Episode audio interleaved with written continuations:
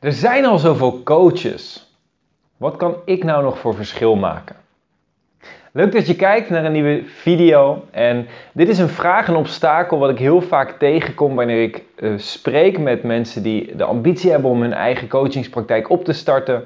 Of al een tijdje bezig zijn en misschien al tientallen of honderden mensen geholpen hebben. Misschien al een paar jaar bezig zijn, maar toch ergens nog altijd tegen die overtuiging aanlopen van ja, maar er, er zijn al zoveel coaches. Wat heb ik nou nog toe te voegen? Wat kan ik nou nog voor verschil maken met mijn boodschap en mijn coaching? Dat is ook iets waar ik zelf veel tegenaan ben gelopen. Zeker in de eerste jaren dat ik mezelf als coach begon te ontwikkelen. En mijn eerste klanten begon aan te trekken. Dus in deze video wil ik je een klein beetje een ander perspectief daarop geven. Want aan de ene kant kan ik me heel goed voorstellen dat je die gedachte hebt. De wereld van coaching werkt een beetje als vraag en aanbod. En hoe meer aanbod er is, als dat op een gegeven moment een scheve verhouding wordt, ja, dan kan het op een gegeven moment ervoor zorgen dat er dus minder vraag naar is. Nou is de eerste belangrijke vraag om je te stellen is hoeveel vraag is er nou echt? want inderdaad, er is heel veel aanbod, maar hoeveel vraag is er nou echt? En dan zou je eigenlijk kunnen kijken, wat doet een coach? Een goede coach helpt mensen ofwel om bepaalde problemen achter zich te laten. En mensen doen het zelf. Een coach lost geen problemen op, maar helpt iemand om zelf die problemen eh, op te kunnen lossen. Of om een bepaald doel te behalen, of misschien wel allebei. Dus dat is uiteindelijk in mijn ogen wat een goede coach doet. Zijn er mensen op dit moment die tegen problemen aanlopen? Zijn er problemen die we in de wereld ervaren? Absoluut. Er zijn er genoeg. Het is waarschijnlijk meer vraag dan aanbod in dit geval. Er zijn meer problemen dan dat er coaches zijn. En een mooie metafoor om daar op een andere manier naar te kijken vind ik dat stel je voor je loopt over het strand en je ziet in zee zie je een aantal mensen verdrinken. Je ziet dat er gewoon meerdere mensen gewoon aan het verdrinken zijn in de zee. En jij kan heel goed zwemmen. Zou je dan zeggen, oh ja, maar er, er zijn ook al andere mensen die er naartoe rennen, die, die hun gaan redden. Ja, er zijn al zoveel, ik zie al tien anderen. Er zijn misschien dertig mensen die verdrinken, maar ja, er zijn al 10, 15 eh, anderen die ook de zee in rennen om mensen te, te helpen dat ze niet verdrinken. Ja, ja, dan ben ik een beetje overbodig. Ja, ik zou niet voor die andere mensen die ze gaan redden hun werk uit handen willen nemen. Nee, weet je wat, laten we het maar gewoon niet doen. dat zou bizar zijn, toch? Maar tegelijkertijd is dat ook wel een beetje hoe je het op deze manier kan bekijken. Een ander metafoor wat voor mij heel erg aanspreekt is bijvoorbeeld je lichaam. En vooral de cellen in je lichaam. Wat ik altijd zo wonderbaarlijk vind, is we hebben miljarden cellen in ons lichaam. Die allemaal hun eigen kleine specifieke functie vervullen. Om ervoor te zorgen dat ons lichaam uiteindelijk in perfecte gezondheid verkeert. Althans, dat is de bedoeling. dat is helaas niet voor iedereen het geval. Uh, maar in ieder geval, grotendeels zorgen onze cellen ervoor dat we optimaal van het leven, van de energie in het leven kunnen genieten. En zo zie ik eigenlijk de wereld ook een beetje. Bruce Lipton, Dr. Bruce Lipton gaf op een gegeven moment het mooie voorbeeld dat hij zei van hé, hey, uiteindelijk zijn alle eencellige organismen zijn uiteindelijk samen gaan klonteren tot een paar cellen. Er zijn op een gegeven moment mensen uitgekomen. Hij zei waarom zou de evolutie zich daarin niet gewoon doorzetten en zouden we uiteindelijk als mensen samen één groot superorganisme vormen, namelijk de aarde. Dat is een fascinerende gedachte om over na te denken. En dan heeft iedereen in één keer zijn eigen specifieke rol, zijn eigen specifieke functie om de aarde, om elkaar met z'n allen vooruit te helpen en beter te maken. En dan is het gewoon een kwestie van jouw specifieke rol daarin vinden. En als dat is om andere cellen, uh, andere delen van het superorganisme in staat te stellen om het beste uit zichzelf te halen, dan is dat het mooiste wat je kan doen. En ook al zijn er misschien miljoenen anderen die dat ook doen, jij vervult jouw eigen specifieke rol. Dus goed, dat waren een aantal metaforen om je alvast een beetje door de war te schudden en op een andere manier hierover na te laten denken. Laten we het nu eens wat concreter gaan bekijken. Kijk, wat ik allereerst heb gemerkt, wat heel waardevol is, wat heel belangrijk is als coach, is dat je dus heel specifiek gaat zoeken naar wie zijn die mensen, die ideale klanten van mij, die ik misschien wel beter kan leren helpen dan wie dan ook.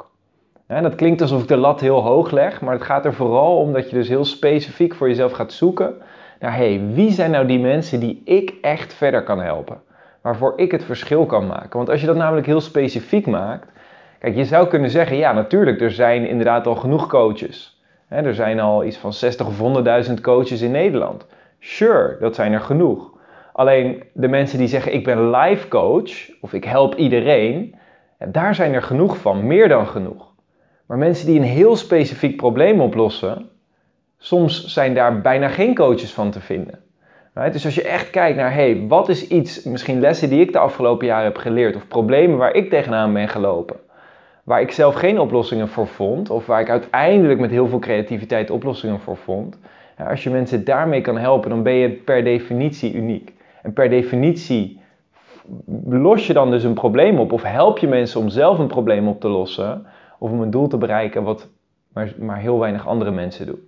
Dus hoe kan je jezelf onderscheiden? Dat is vooral de vraag. En kijk, wat ik heel erg merk is, als coach is het natuurlijk heel lastig om te zeggen, ja, hoe ben ik anders? Right? Hoe kan ik mezelf onderscheiden? Waar kan ik beter in zijn? Alleen dat is heel erg zelfgericht. Zo uiteindelijk gaat het niet om jou.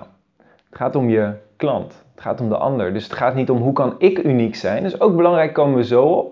Alleen het eerste wat belangrijk is, is hoe kan mijn klant uniek zijn?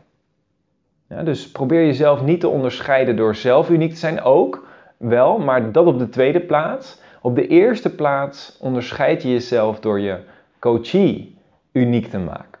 En vanuit daar te gaan kijken. Nou, dan vervolgens is dus de vraag: oké, en wat is dan dat hele specifieke probleem waar zij tegenaan lopen, waar ik hen misschien wel beter mee kan helpen dan wie dan ook? Want als je dat in kaart brengt, wat is dat specifieke probleem waar ik mensen beter mee kan helpen dan wie dan ook? En dan word je in één keer uniek. Dan kan je daar, op dat stukje, kan je gigantisch veel waarde toevoegen. En dus wat is nou dat specifieke probleem waar zij tegenaan lopen? Wat ik beter kan oplossen dan wie dan ook. Ja? En als je dan vervolgens verder kijkt, als je die twee in kaart hebt gebracht, dan, dan ben je al een heel stuk unieker. Hè? Dan, dan maak je al een wereld van verschil. En het kan best zijn dat je hier even een dag voor neemt om dat goed uit te werken. Wat ik bij mezelf heb gemerkt de afgelopen tien jaar dat ik zelf als coach heb gewerkt, ben ik soms te snel gegaan. Wat bedoel ik daarmee? Soms heb ik te snel gezegd: oké, ik ga content produceren, trainingen organiseren, mensen coachen. En ik heb het voorrecht en het geluk om nu te kunnen zeggen: ik heb honderden mensen mogen coachen. Ik heb meer dan 800 live presentaties mogen geven. Ik heb bijna duizend video's op YouTube gezet. Dus ik heb heel veel actie ondernomen. En wat ik ook heb gemerkt is, ik had best, ik, had het, ik had het best voor over kunnen hebben om in het begin van mijn carrière even een dag te gaan zitten, of misschien wel een week te gaan zitten, om eens echt goed na te denken, wie is nou die persoon die ik het allerbeste kan helpen? En wat is nou dat specifieke probleem waar ik ze mee kan helpen? En nou heb ik toevallig, uh, heb ik dat zelf een paar maanden geleden of een paar weken geleden weer heel specifiek uitgewerkt tijdens een training van Tibor, die ik zelf weer gevolgd heb. Dus dat was super tof, ook weer super waardevol om daar weer nog concreter in te worden. Dus neem hier echt eventjes de tijd voor. Stel het specifiek voor jezelf. Uh, breng het in kaart, zodat je dat helder hebt. Nou, en dan vanuit daar kun je vervolgens kun je gaan kijken, oké, wat maakt mij dan uniek? Dus als je eenmaal weet, hoe, wie is mijn unieke klant? Wat is het unieke probleem wat ik kan oplossen? Of het specifieke. Het gaat niet zozeer om uniek, maar vooral over hoe specifieker het is, hoe unieker het wordt. En vervolgens kan je kijken, wat maakt mij uniek? En dat kan gaan over jouw uh, ja, je capaciteit, de opleidingen die je hebt gevolgd, je eigen werkervaring, jouw expertise, jouw talenten, de dingen die jou makkelijk afgaan.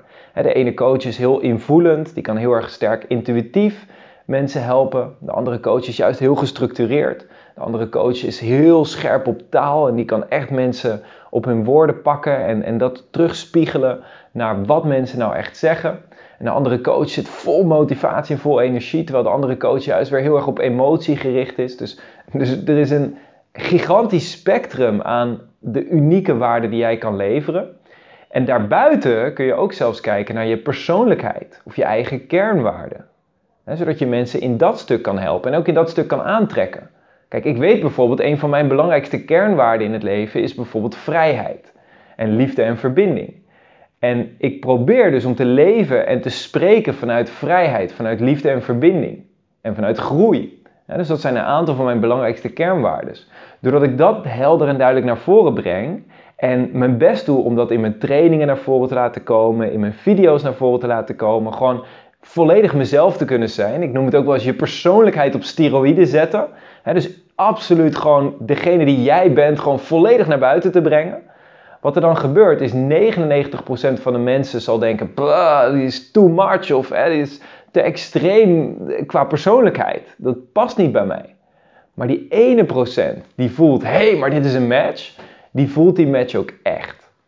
En waar ik heel sterk in geloof is, het is beter om 100 fans te hebben dan om een miljoen kijkers te hebben. En nou is het woord fans, hè, je zou kunnen zeggen een fan, ja, hè, dat is misschien niet het mooiste woord, maar waar het meer om gaat, is het is beter om 100 mensen te hebben die jou geweldig vinden, die, die gewoon per slot van rekening uh, drie maanden met jou samen in de jungle zouden willen zitten om drie maanden fulltime van jou te kunnen leren. Liever heb je 100 van die mensen dan dat je een miljoen mensen hebt die, mwah, die jou wel oké vindt, die jou wel leuk vindt. En iedereen probeert maar die miljoen mensen te krijgen. want dat is heel goed voor het ego. We voelen ons natuurlijk gestreeld van, ah, ik heb een miljoen kijkers of een miljoen dit, een miljoen dat.